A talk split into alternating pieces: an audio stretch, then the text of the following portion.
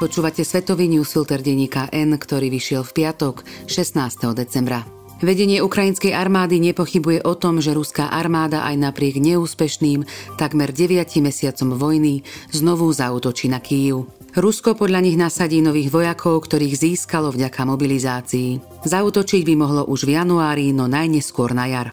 Pripomína to varovania Američanov z minulého roka, ktorým neverili ani Ukrajinci. Teraz už scenár, ktorý prinesie ďalšie problémy, predpovedajú aj v Kýve. V tomto kontexte je veľmi zaujímavý pohľad svetoznámeho historika Juvala Noaha Harariho, ktorý predpovedá, čo by mohlo znamenať víťazstvo Ruska. Dnešný svetový newsfilter pripravili Rastislav Kačmár, Tomáš Čorej a Mirek Tóda. Ja som Simona Lučkaničová.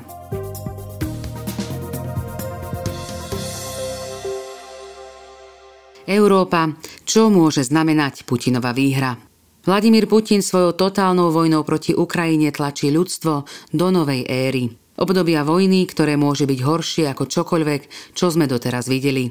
Takého vývoja v prípade jeho víťazstva na Ukrajine sa obáva izraelský historik Yuval Noach Harari, ktorý patrí medzi najčítanejších autorov na svete. O čo ide? V čase, keď napísal svoju esej, ruskí vojaci rabovali v okupovanom meste Cherson. Dnes je toto dôležité mesto na juhovýchode Ukrajiny oslobodené Ukrajincami. Avšak každý deň čeli ostreľovaniu z pozaľavého brehu rieky Dnipro.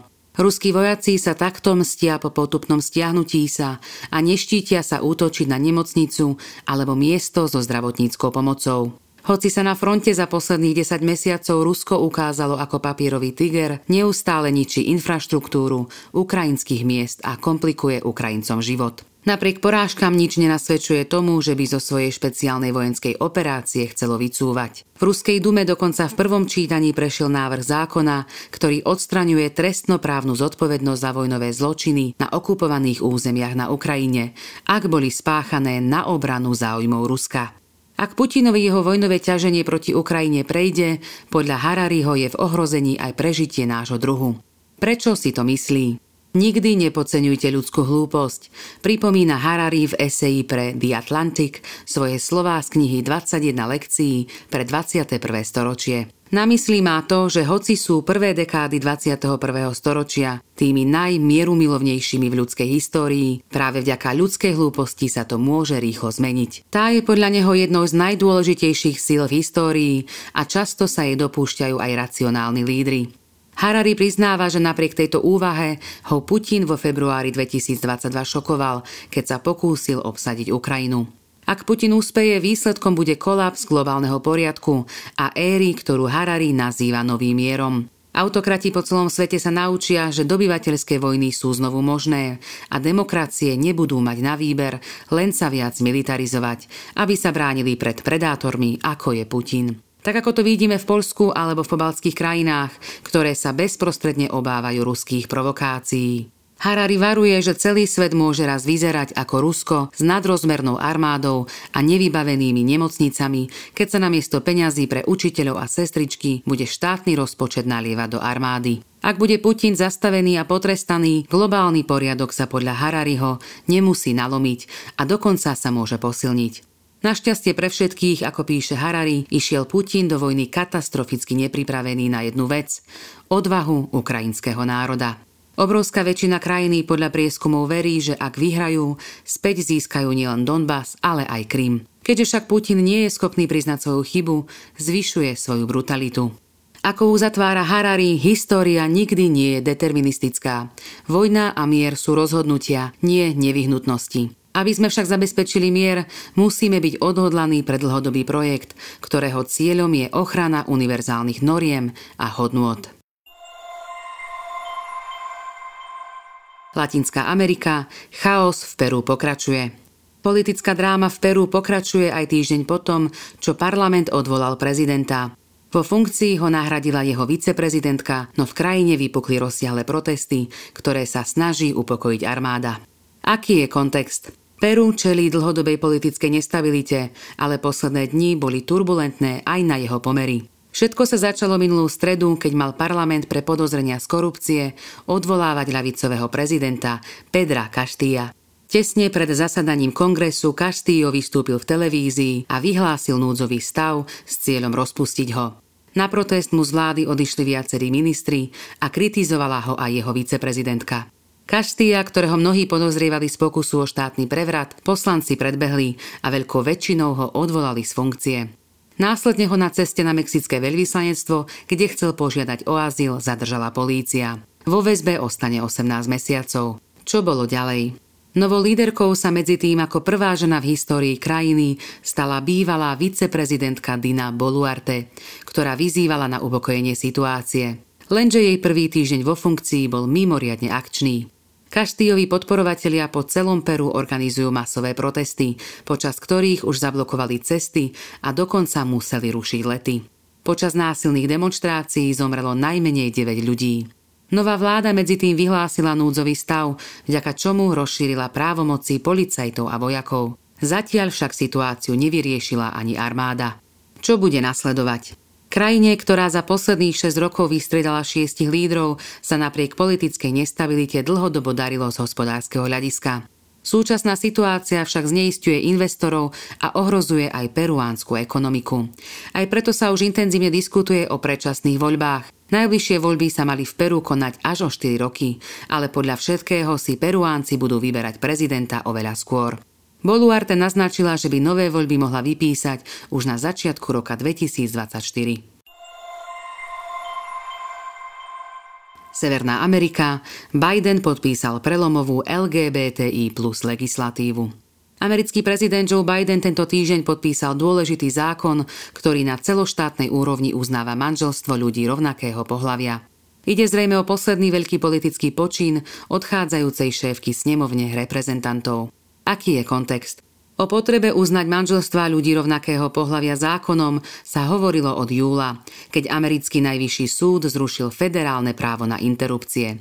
Jeden z konzervatívnych sudcov naznačil, že v nasledujúcom období by sa mohol pozrieť aj na zväzky, ktoré sú podľa rozhodnutia spred 7 rokov legálne vo všetkých štátoch. V súčasnosti však majú na najvyššom súde väčšinu konzervatívci. Čo urobili? Demokrati sa rozhodli ochrániť rozhodnutie Najvyššieho súdu zákonom, pre ktorý v oboch komorách kongresu našli podporu aj zo strany republikánov. V Senáte pre dokopy získali 61 hlasov. Jeho podstatou je, že štáty musia akceptovať manželstvá rovnakého pohľavia, hoci ich na svojom území zakazujú. To znamená, že homosexuálne páry z konzervatívnych štátov by sa aj v prípade zvrátenia verdiktu mohli zosobášiť v liberálnych štátoch a po návrate žiť bez komplikácií v manželskom zväzku. V útorok legislatíva definitívne vstúpila do platnosti podpisom prezidenta Joea Bidena. Na ceremónii v Bielom dome sa zúčastnilo viacero zákonodarcov či ministrov, ale aj majiteľ LGBTI plus baru z Kolorada, v ktorom v novembri útočník zastrelil piatich ľudí. Čo to znamená? Biden vyhlásil, že zákon o manželstvách ľudí rovnakého pohlavia je veľkým krokom vpred smerom k rovnosti a spravodlivosti. On sám bol pritom k právam LGBTI plus ľudí dlho skeptický, ale v posledných desaťročiach výrazne zmenil svoje postoje. Úspech demokratov je zároveň zrejme posledným veľkým politickým počinom odchádzajúcej predsedničky snemovne reprezentantov Nancy Pelosiovej. Demokrati v novembrových voľbách v dolnej komore stratili väčšinu, hoci dosiahli oveľa lepší výsledok, ako mnohí predpokladali. 82-ročná Pelosiová tak v januári príde o najvyššiu pozíciu v snemovni. Afrika. Biden chce oživiť vzťahy s Afrikou. Do Washingtonu prišli lídry 49 afrických štátov. Stretli sa tam s prezidentom Joeom Bidenom na samite, ktorý je očividným pokusom o posilnenie amerického vplyvu v Afrike. O čo ide? Američania, ale aj Francúzi v uplynulých rokoch v Afrike strácali vplyv na úkor Číny, Ruska či Turecka. Barack Obama síce v roku 2014 usporiadal podobný summit, no Donald Trump sa o Afriku nezaujímal, kontinent nenavštívil ani raz a nestretával sa ani s lídrami afrických štátov. Za ten čas sa vo viacerých krajinách etablovalo Rusko, ktoré tam predáva zbrane a posiela žoldnierov z Wagnerovej skupiny. Peking si zase svoj vplyv buduje najmä vďaka peniazom a infraštruktúrnym projektom. Z Číny sa tak postupne stal najväčší obchodný partner Afriky. V Lani bol objem vzájomného obchodu takmer štvornásobne väčší ako z USA.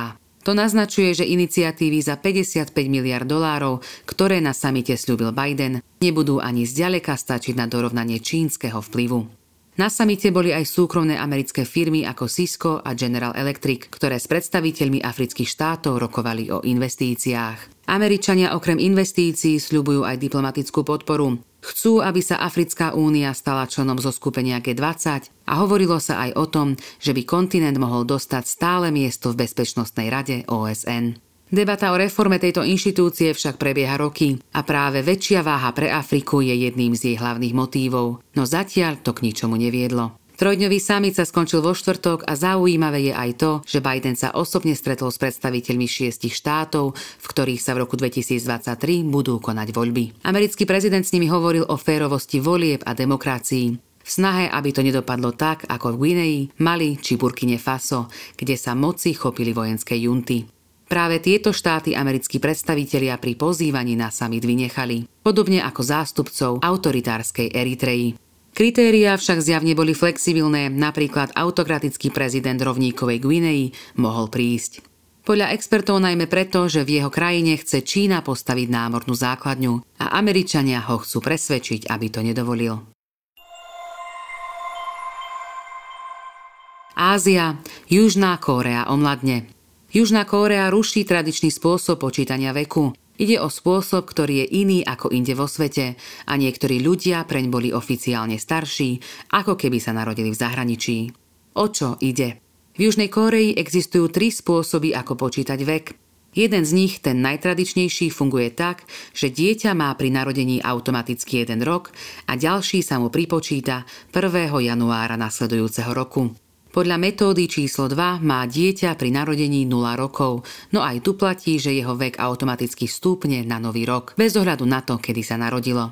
No a potom je tu štandardný medzinárodný spôsob počítania veku, ako ho poznáme aj my.